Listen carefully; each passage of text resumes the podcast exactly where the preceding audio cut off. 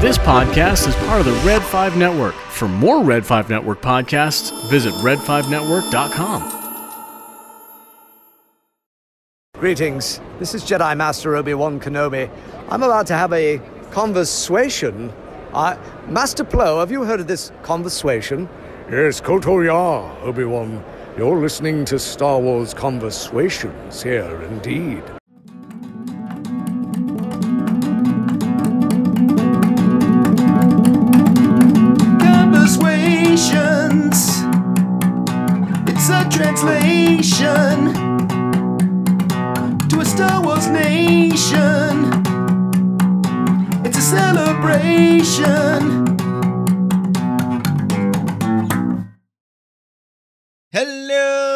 Welcome to Conversations. I'm Charles. And I'm Pat, and this is episode 58. Throughout the Star Wars galaxy, there are many people, creatures, and droids that we all know and love. This series gives us a chance to know them better. Character study Grand Moff Wilhuff Tarkin. Ooh, I like that uh, intro, a little formality there. Yeah, we're um. I, I don't want to say we're doing something new because we're not. No, We just, we just slapped a shiny new name on it. yeah. So, and then we're gonna retcon the previous episodes with the character study. You know, yeah, snippet. yeah, it's gonna be great. It's gonna be hello. I'm welcome to Conversations. I'm Charles. with character study. Fantastic. It'll be seamless. Get to see the voice of it. I love it. Um. All right. So yeah. So Wilhuff Tarkin. Yeah, He's a cool dude. I like him. yeah. He was a fantastic character, born at the age of 67 on the Death Star, but you know, he's his history goes way further back than that. Yeah. Um. And his future ends at that. Exactly. So, uh, and somewhat. Somewhat. There's. Yeah. We'll. We'll. We'll get into that. yeah. But um. Yeah. He was. Um. He was actually born on Eriadu, one of the planets affected in the Legacy Run disaster from the High Republic uh, book Light of the Jedi. Nicely done. Very cool. Yeah, So that's where he was born. Uh, back way back in the time of the early and High Republics, Eriadu was um, really pioneered by the Tarkin clan. Yeah, they had uh, they have a really good sort of foothold as the as one of the not the ruling families, but uh, one of the strong families of that planet for sure. Yeah, I mean, I guess that's where he gets his uh, attitude.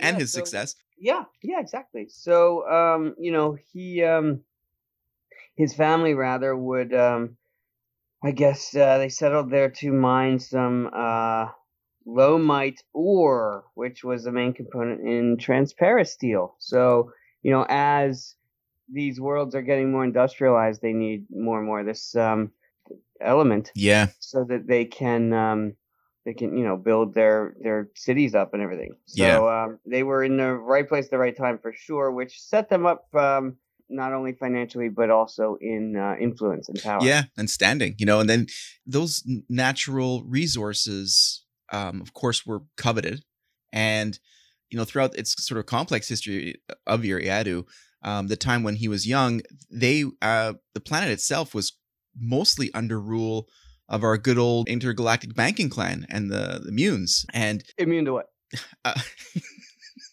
the classics never tire.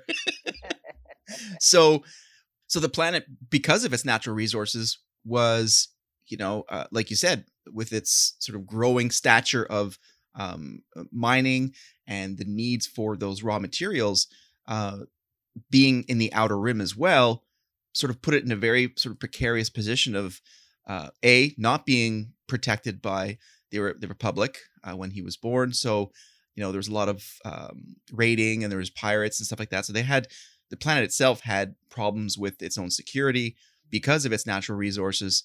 Um, and Wilhuff was at that point when he was 11, he was taken by his uncle to begin sort of his training uh, to become something more for the you know for his not only for his family but for the planet.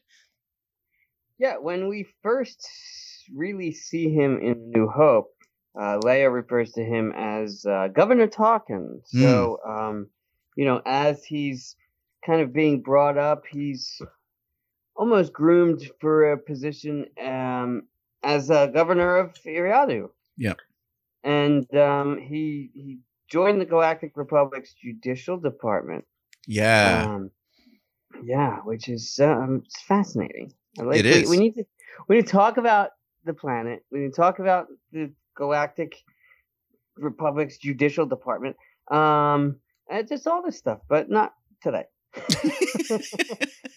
but um, but then he was a commissioned officer in the Republic Navy, the the Republic Navy, Navy. um, by the time of the Clone Wars. Yeah, and that upbringing and those trials that he went through with his uncle and the judiciary, and even through the Outlanders, that um, sort of outer rim, sort of not private security force, but he spent time learning literally to fly and, to, and tactics and everything. That really did form his uh, expertise, and obviously he was highly intelligent. And you know, his fellow agents at the judiciary certainly scorned him because of that, because he was just that brilliant and a tactician and not necessarily that he was uh, gloating about it, but he proved it time and time again that he was just far superior than um, many other of his uh, of his peers. as the Jedi became generals in the time of the uh, Clone Wars and all, he served under Even Piell. Yeah, which Yeah. I didn't know that. That's fascinating. Yeah, well, now you know it. Yeah, no, because you just said it. Right.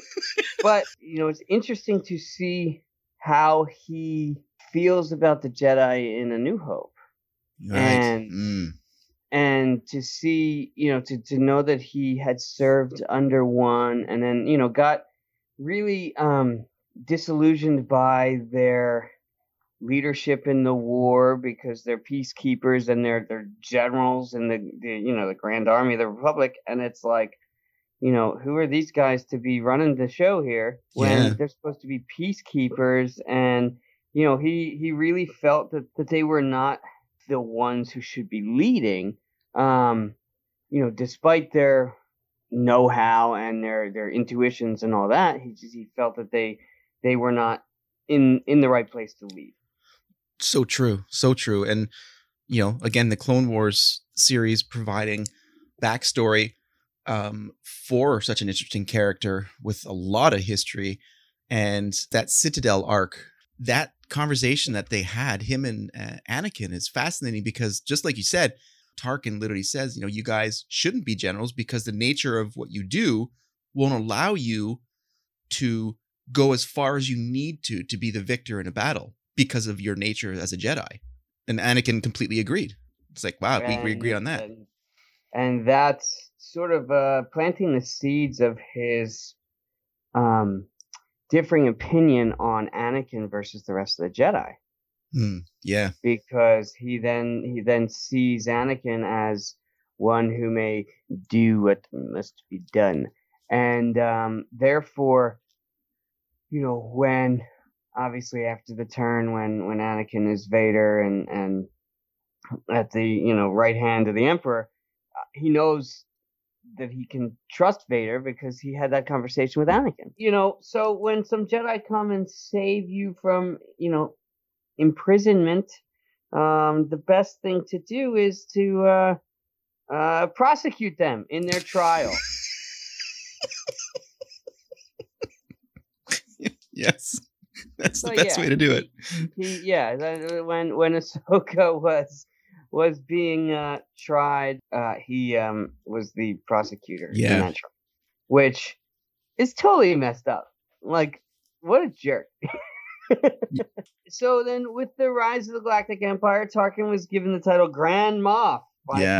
Palpatine. Um, um, when Palpatine was Chancellor, he he found um, he, he grew to respect uh, Tarkin. Yeah. So so when he was in when he was given ultimate power, he gave him the title of Grand Moff. Yeah. And um he was the administrator of the Outer Rim and he presided over the DS1 project. Oh, yes. As we as we know from um from Rogue One. But prior to that, he did impose some imperial rule on such worlds as Lothal, where the Star Wars Rebels TV show takes place. Yep. Essentially, there was a um, uh, Lothal resettlement camp known as Tarkin. Tarkin Camp. down. Oh, yeah. Yeah. So essentially, he was like, "All right, I'm gonna kick off all these farmhands and and and take their land, and um, uh, anyone that tried to get their land back, even by legitimate ways, um, will be in prison. it's that simple. yeah. So basically, that's that's what happened. They they arrested or killed everyone that got in their way. Then uh, Vader uh, heard about that and ordered Agent Kallus to burn it down. so this is bad news for everyone. It is. Uh, but they referred to the uh, the settlement as Tarkin Town very affectionately because they they they love their um their Grand Moff there. Yeah. Um.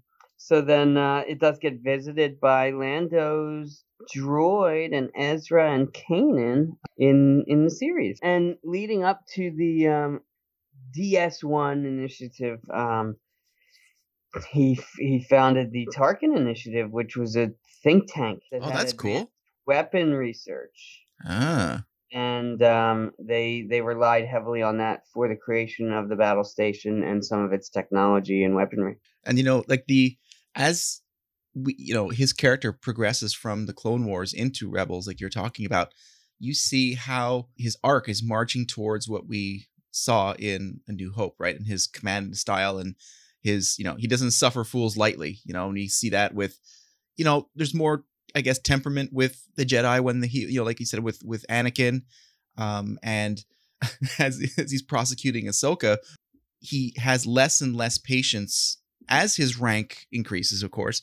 Um, you know, with uh, Arihnda Pryce on on um, Lothal, and you know, Mhm. like the missteps of all of these uh, subordinates are not meeting his style. But that he was dedicated to the Empire and to Palpatine, like you said, and like they met quite young. You know, when they were before their trajectories had taken off, they met when Sheev Palpatine was the senator, and because of Naboo also being an outer rim planet, they had that sort of kinship, and he he could sense, uh, of course, Dark Lord Sidious, but he could sense that uh, Tarkin was um, could be a really strong ally because of that. You know, he knows about the outer rim and how the how the effects of the central government don't doesn't necessarily work for everybody out there, but he could also see him as a as a tool for his longer game plan.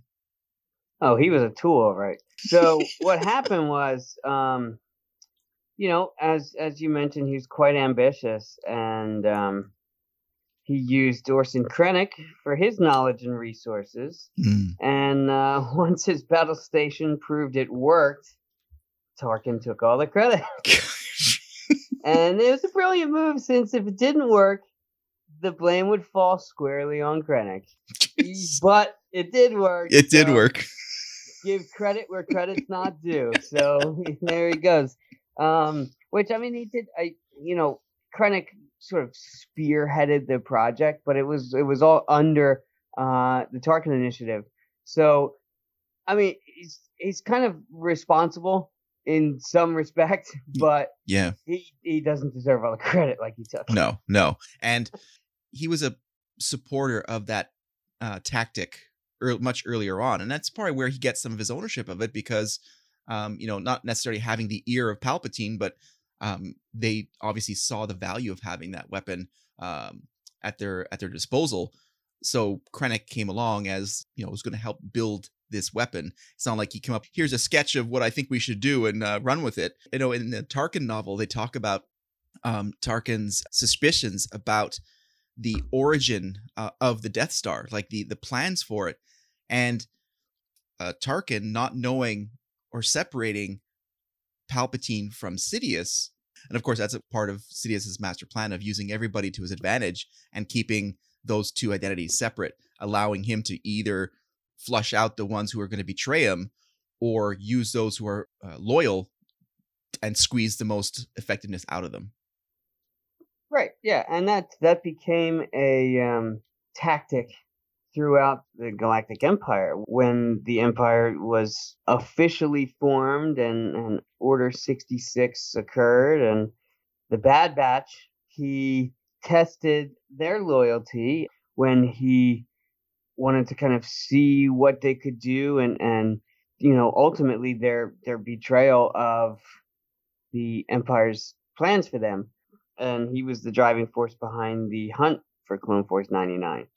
You know, initially he was skeptical of them because of their disregard for authority Mm. and just generally rules. so um, he wanted to test their allegiance. You know, Crosshair, Mr. Good Soldiers Follow Orders, narked on Hunter and the gang's refusal to blindly follow their orders. Uh, spoiler alert, he was then after them. And um, they uh, they he tested them with with sending them to Onderon to deal with Saw Gerrera. And um, they did not deal with Saw Gerrera. Yeah. So he's pissed. and, then, and then he, and then so then that's you know then he he had crosshair in in his favor the brown noser and he um he kind of uh spearheaded a group of uh, stormtroopers really um they were not um clone troopers they were recruited he he utilized them to uh, attempt to track down the bad batch and uh yeah. and deal with them in in whatever way he deems fit. Right. Jerk. Stupid crosshair. Uh, Well, I don't like him. I don't. you know, unless there's a redemption arc coming for him for Crosshair, um, which very well could be, who knows? But uh, obviously, we're recording this during the run of the Bad Batch, so we're not sure how the story ends. But uh, with Crosshair, you know, Tarkin has found yet another a subordinate who can do what needs to be done to get the job done. And because he cranked up his chip. yeah, and that's you know that's Cheated. that's a, that that is that is a great point because without that um, augmentation of the chip, does that mean then the rest of the Bad Batch, if they were to go through the same procedure, would they also be in the same in the same state? Well, I feel like Wrecker's got enough um, traumatic brain injuries that his his chip got dislodged. So Yeah. because he's like a bull in a china shop. So Yes, I feel true. like I feel like you could crank that sucker up all you want. That thing is offline. yeah. So yeah, that's uh uh that's that's not gonna happen. And um, you know, it's weird because you see that struggle um with Rex, yeah. and you see that struggle with Hunter Mm-hmm. in kind of like this is what I what I'm being compelled to do, but I know it's wrong. Yeah. So, you know, just like with anything, you've got certain morality um, that's going to um, inhibit an inhibitor chip. Right. So, right. you know, um, you know, and and that's that's the beauty of the Clone Wars is you see all the differences in these clones Mm-hmm. Mhm. and you know you you're gonna have some that are stronger willed some that have morality and some that will be good soldiers and follow orders Yeah. And like you said, you know, that's a great point is that the the strength of character of any given clone, whether leaning towards um, sort of just like the the soldier mentality versus leadership or a little bit of a rebellious nature, will either enhance or inhibit that chip to a greater degree. Almost like the force, you know, like the force. If you're leaning towards uh, the dark side, it's going to pull you there quicker versus the light side. Oh, Right. fascinating. mm, yeah that's why he said it so um yeah it's uh it was um that whole team was a, a was a huge wild card and um you know if they could have used it for their advantage the empire certainly would have hmm um, but they couldn't. So so they had to be disposed of. Um, Right. If we can't use them, we're gonna destroy. Right. And if too expensive, we're out. That's right. One of the first interesting things that I've I've noticed about Tarkin was Okay, hold that thought because we're gonna take a quick break, and when we come back, we're gonna get into uh, Tarkin uh, in New Hope. So we're right back.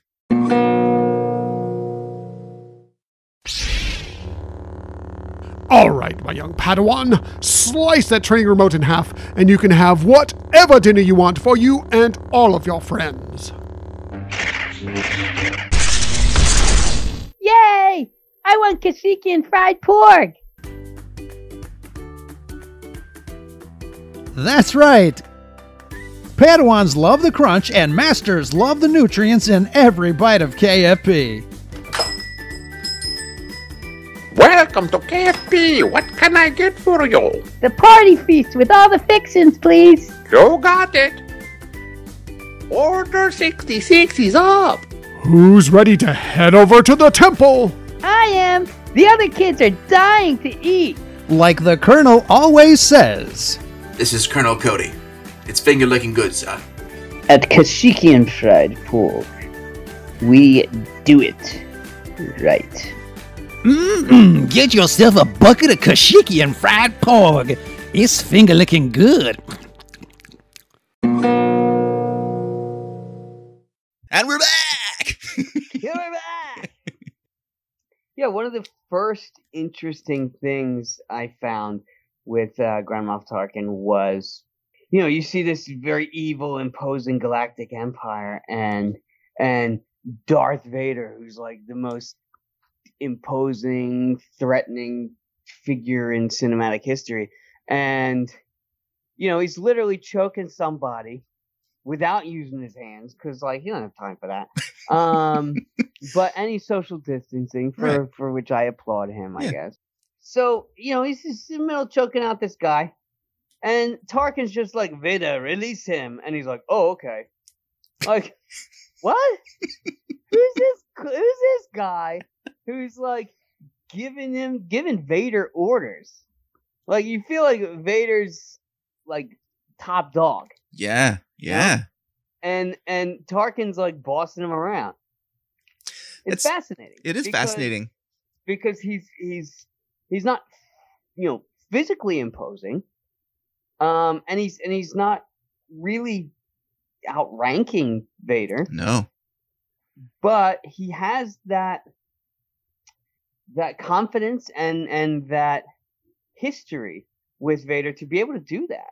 You 100% agree and that like you brought up in uh you know before the commercial about his comfort level and how he got to know Anakin and Tarkin although never voiced his thought patterns behind this he suspected and was quite certain that it was Anakin who was Vader and Yeah. you know so during like the clone wars during that one episode like we talked about before you know he and especially with that conversation about the Jedi not, you know, uh, th- their nature not allowing them to do what needs to be done. Anakin certainly had that abi- that ability, and he could see that. But he also um, had that uh, sort of respect of of Anakin because of that reason. So he got to know Anakin on a very different level than the rest of the Jedi. And like you said in the in, in the uh, in part in, before the commercial, his trust for the Jedi was, you know, nowhere near I mean, he understood where they, their use was. And in fact, he even told the Emperor that had the Jedi continued to be generals, the Republic was going to lose the war because that's he just didn't think that they were going to be effective commanders. So his experience with with Anakin uh, and now Vader certainly gives him that uh, confidence to be able to sort of not bark a command, but certainly not leave any misinterpretation like, "Hey, stop what you're doing." But the other interesting thing too is that um, uh, Tarkin did say that he believed that Vader was more man than machine. it was like in the book he talked about that where because Vader was able to uh, understand that the the commands from the Emperor were for the greater good of what needs to be done, he did them without question. So, and if the Emperor trusted Tarkin and his, you know, obviously he just skyrocketed in importance within the Empire. Vader looked at possibly looked at Tarkin as like the second in command of sort of like the military side and didn't uh, and understood what needed to be done. Great. Well, if if this if Tarkin thinks I shouldn't be killing this guy, well, I'll just I'll just release him because overall the the master plan is still in play. Right, and I feel like Tarkin probably was in charge of that PowerPoint presentation for the new hires, where like when you're onboarding them, and he's like, "Okay, so HR is on the twelfth level. okay, the freshers are at each. You know, like he's probably the guy that that did all that stupid nonsense that you have to do when you get hired. Yes. And he's like, if you kill this guy, we're gonna have to hire somebody else. And I don't have the time for this. It's the whole three month onboarding thing, and then the Yeah, uh, and then like if the place blows up, then I did it all for nothing. you know, it's just you know, it's, it just doesn't want anything to do with that. Um, it's an HR nightmare. That's why you wanted to stop. exactly, exactly. And then it's like, who wants to be hired by this guy that chokes them and stuff? Nobody, nobody. So, um, so yeah, I guess um, you know we're we're getting dangerously close to um to to the end of Tarkin's life, Yeah. but not necessarily the end of his legacy. Um, once the Rebel Alliance, or or the Alliance to restore the Republic, Mm, depending on how you spin it. interesting. Um, uh, they destroyed the the battle station thanks to Galen, Jin, and everyone else from Rogue One. Yeah. And um, once the first Death Star was destroyed, it was uh, referred to as Tarkin's Folly. So oh, again, cool. you know, uh, trying to see how this shakes out to determine whether or not you're going to take the credit for this thing. Mm, And then you see that it works, so you take the credit for it, and it gets blown up so easily, and it's like you took the credit for it. You know, Yeah. It's like, uh, you know, kind of unfortunate for him um, in that regard. But um, you know, then with that being said, you know, the Empire was was essentially uh, dealt a pretty serious blow, and that was that was blamed pretty squarely on Tarkin because had the had this station that he had touted, um, you know, been able, you know, not be bullseyed like a Tatooine Womp Rat, then it would have still been out there blowing people up. Yeah, no, you're totally right. And if he believes, like you said, if he's going to take, you know, the full credit for it, um, he's well, and like you said, he's he, basically he's got that rubber stamp of the association of the failure of it as well. Um, you know, and as we know, uh, Krennic isn't around uh, to take any of the blame. he's uh, he's uh, pretty much uh, he's pretty much nothing at this point.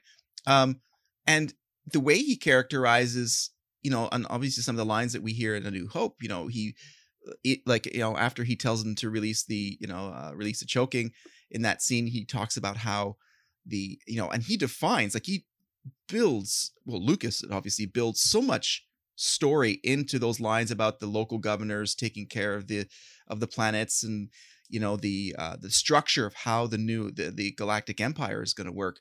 That confidence that he has in the path that this entire machine is is marching towards gives him the confidence that hey there's, nothing there's nothing's going to go wrong. What are you talking about? Even like you know we found a we found a fault you know there's a potential that they could actually make this work. He's like in our moment of triumph are like are you crazy? I'm not getting off this thing. And you know obviously they were seconds away from making making that come true. But to the very end he believed that this was the ultimate weapon in the galaxy and that how how is this you know a bunch of mosquitoes going to take down this this weapon? And of course they did but like you said with that came was it called tarkin's folly that was that's what it was called That's what they were- they they affectionately referred to it as. Yes. wow so there you go it's like the your uh your confidence in uh your machine is uh is your failure you know or your uh Yes. It's no match for the power of the full. Um, yeah. So then the the tide of of, uh, of public and military opinion uh, kind of swung back the other way, and by the time of the First Order, um, the name Tarkin was was in uh, the armband insignia for the rank of major. are you serious? That's that's so cool. Hmm And um, and not only that, uh, there was a squadron of um, First Order TIE space superiority fighters stationed on Starkiller Base, ooh and that that squadron was um, was designated the the name Tarkin's Revenge. wow that's so cool Uh huh. nice So, so you've got some some pretty heavy nods to to uh, Wilhuff there, um, even in the time of the First Order. that's spectacular i obviously i didn't know that and that's why he said it but um he was he was he was he was uh, the, the predominant military leader of the of the empire Yeah. in the time of A New Hope. So it makes sense that they would uh would pay homage to him in that in that respect. hmm And especially from the First Order's perspective of, you know, whether or not um, the the blame sits squarely on on his shoulders for, you know, th- that The uh, failsafe, the failsafe. Yeah, the uh, the the the womp rat sized hole. yeah. So that that Main reaction that could be triggered. that um, little loophole that the rebels used, regardless of the fact that he was in command of it at that time, it was still a um, Well, it leads to one of my favorite um, Tarkin lines. Um, it's not my fault. They told me they fixed the hole. Wait, no, that's not it. no, that's he wasn't wearing a cape in that scene. Another nuts scene. Um, he left it in his cape closet. Oh, I'm just wow, wearing this, I'm just wearing Han's clothes in this scene. this is devolved very quickly.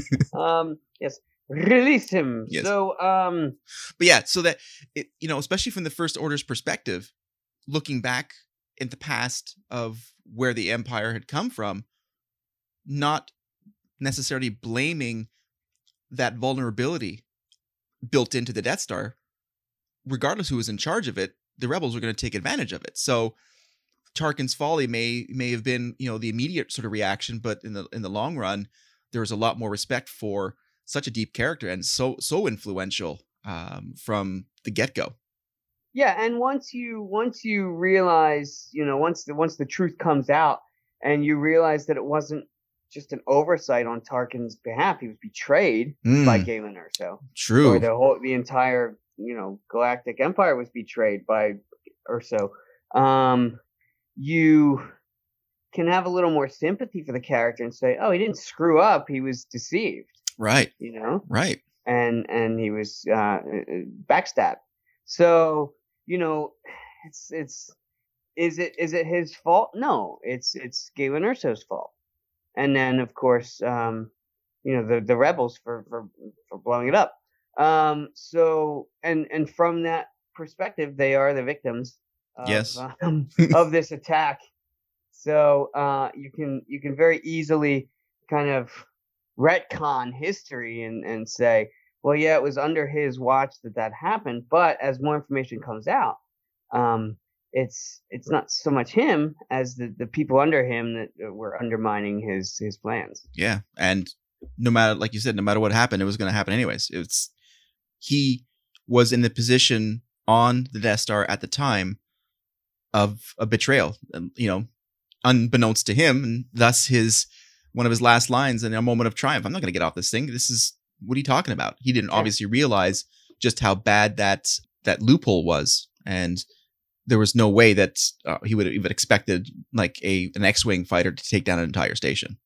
Right, and that was uh, you know the whole Tarkin's folly thing was there was there was serious um, criticism based on the fact that there was just a small squadron of fighters of TIE fighters. Ah, um, yeah. when they were when they were bringing the thing online, and um, had there been more protective uh, resources like um, like the like the guns uh, near the trench and all, Right. You know, had there had there been more external resources to to fend off against these tiny ships, um, then you know there there would have been uh, a, you know greater chance for success. You Mhm. know, if you've taken out each of these X-wings, then then none of that would have happened. happened? Yeah. The tighter you tighten your grasp, the more star systems Will will fall through through your fingers. fingers, and um, that includes X-wings. Charming to the last. Uh, but we mustn't forget his foul stench. Speaking of foul stenches, um, Peter Cushing famously wore slippers on set when whenever filming didn't include his lower legs and feet because they got him the wrong size boots and um they were incredibly uncomfortable for him and you know he'd been he'd been acting for a long time and he was I don't want to say elderly, but you know, he was he was he was getting up there in age, Yeah. and yeah. he didn't have time for the crap. So you know, he's like, uh, how about we uh get a little tighter in on this shot, and I don't have to put my shoes on. And you bring up a great point is that he had a huge amount of respect, well trained, and has a long history in- movies and, and theater, um, which is a great counterposition to the weight that um, Alec Guinness, yeah, that he brought. So you've got these two elderly statesmen who are, you know, driving the very two very important sides of the story, and not necessarily being the main good guy or the main bad guy, but their gravitas on screen, it's immediate. You can't you can't help but like do what they say to do. Just like you were saying before about uh release them from the uh the chokeholds. Like, okay, gotcha. You know, like just because the way he commands those words, they have uh, they they gave that weight to the uh, to the the story. And um Tarkin obviously not only was an important character with New Hope, um, it's clear that uh, uh, becoming a fan favorite, and then uh, Lucas and then Filoni further developing his character throughout uh, the Clone Wars and Rebels, giving so much more depth to it. Yeah, I mean, at least Alec Guinness got to come back as a Force ghost, Right. Um, and uh, uh, Tarkin did not, because he, well, wasn't strong in the Force. So you know, to have such a prominent actor in a, a moderately sized role, Mhm. um, in one film is is unfortunate for for the viewer because you you want more and then and then of course you end up doing the the CGI slash face swap in um in Rogue One Mhm. and then of course all the animation that- and and the the literature that enriches his Yeah. um his story and his character. Yeah. Yeah. And it peppered throughout, you know, any of those, you know, there's lots of books that sort of surround that era, you know, like um, obviously Tarkin was one of them and Lost Stars, he makes an appearance in that as well. Yeah. It's, uh, he's a fantastic character with a lot of depth to him and uh, really worthy of, um, of a good character study. Right. Which is, uh, you know, why we did it. um, and it's also noted that, you know, he does have some serious dark side roots because he and Christopher Lee were like best friends. That's true. So, you know, I he, I feel like he was was heavily influenced by the dark side throughout his life. Right. Before he even became Moff, he was already on the, on the dark path. Exactly. and and before Christopher Lee was cast as Dooku. Yeah, don't worry about that part. I, yeah, it's, it's a world between worlds thing, I guess. Um, It was fated to happen anyways. right, exactly. so yeah, I guess um I guess that's kind of our um our character study on Tarkin. Yeah, that wraps it up pretty much for him. All right. So um I guess we're on Facebook and Twitter and stuff. Yes. and Instagram Right. and on the webs. You know, we got a whole bunch of things. Yeah. And uh we also have um our T uh, public store. We're going to be shuttering um our spreadshirt. We're going to move everything over to TeePublic cuz uh, TeePublic actually allows us to uh to uh Print our logo. yeah, print our logo. So we like them. so we'll we'll continue working with them. And uh yeah, so aside from that, um I guess you want to take us out? Not really, because he doesn't believe in the Force. Ah. See what I mean? Yeah. I'm in a tough spot here, pal. This ain't easy this stuff. Yeah. Well, I mean, I guess, I guess, um, for the Empire. I don't know. yeah. Yeah. He's like the toe the company line. So How about this? How about this? You may end the recording.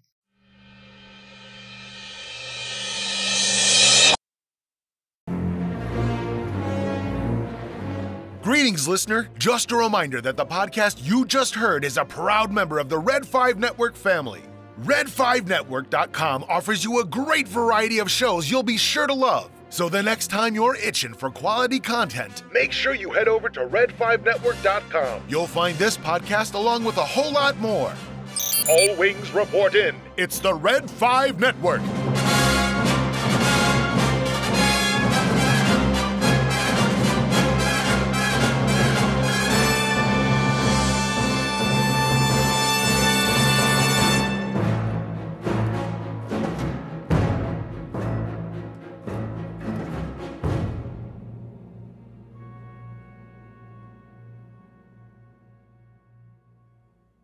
The Force is strong with them. Oh, I agree, Master Plo. The Force is very strong with these conversations.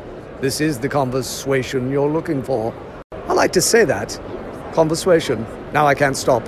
All right. May the Force be with you. Listen on.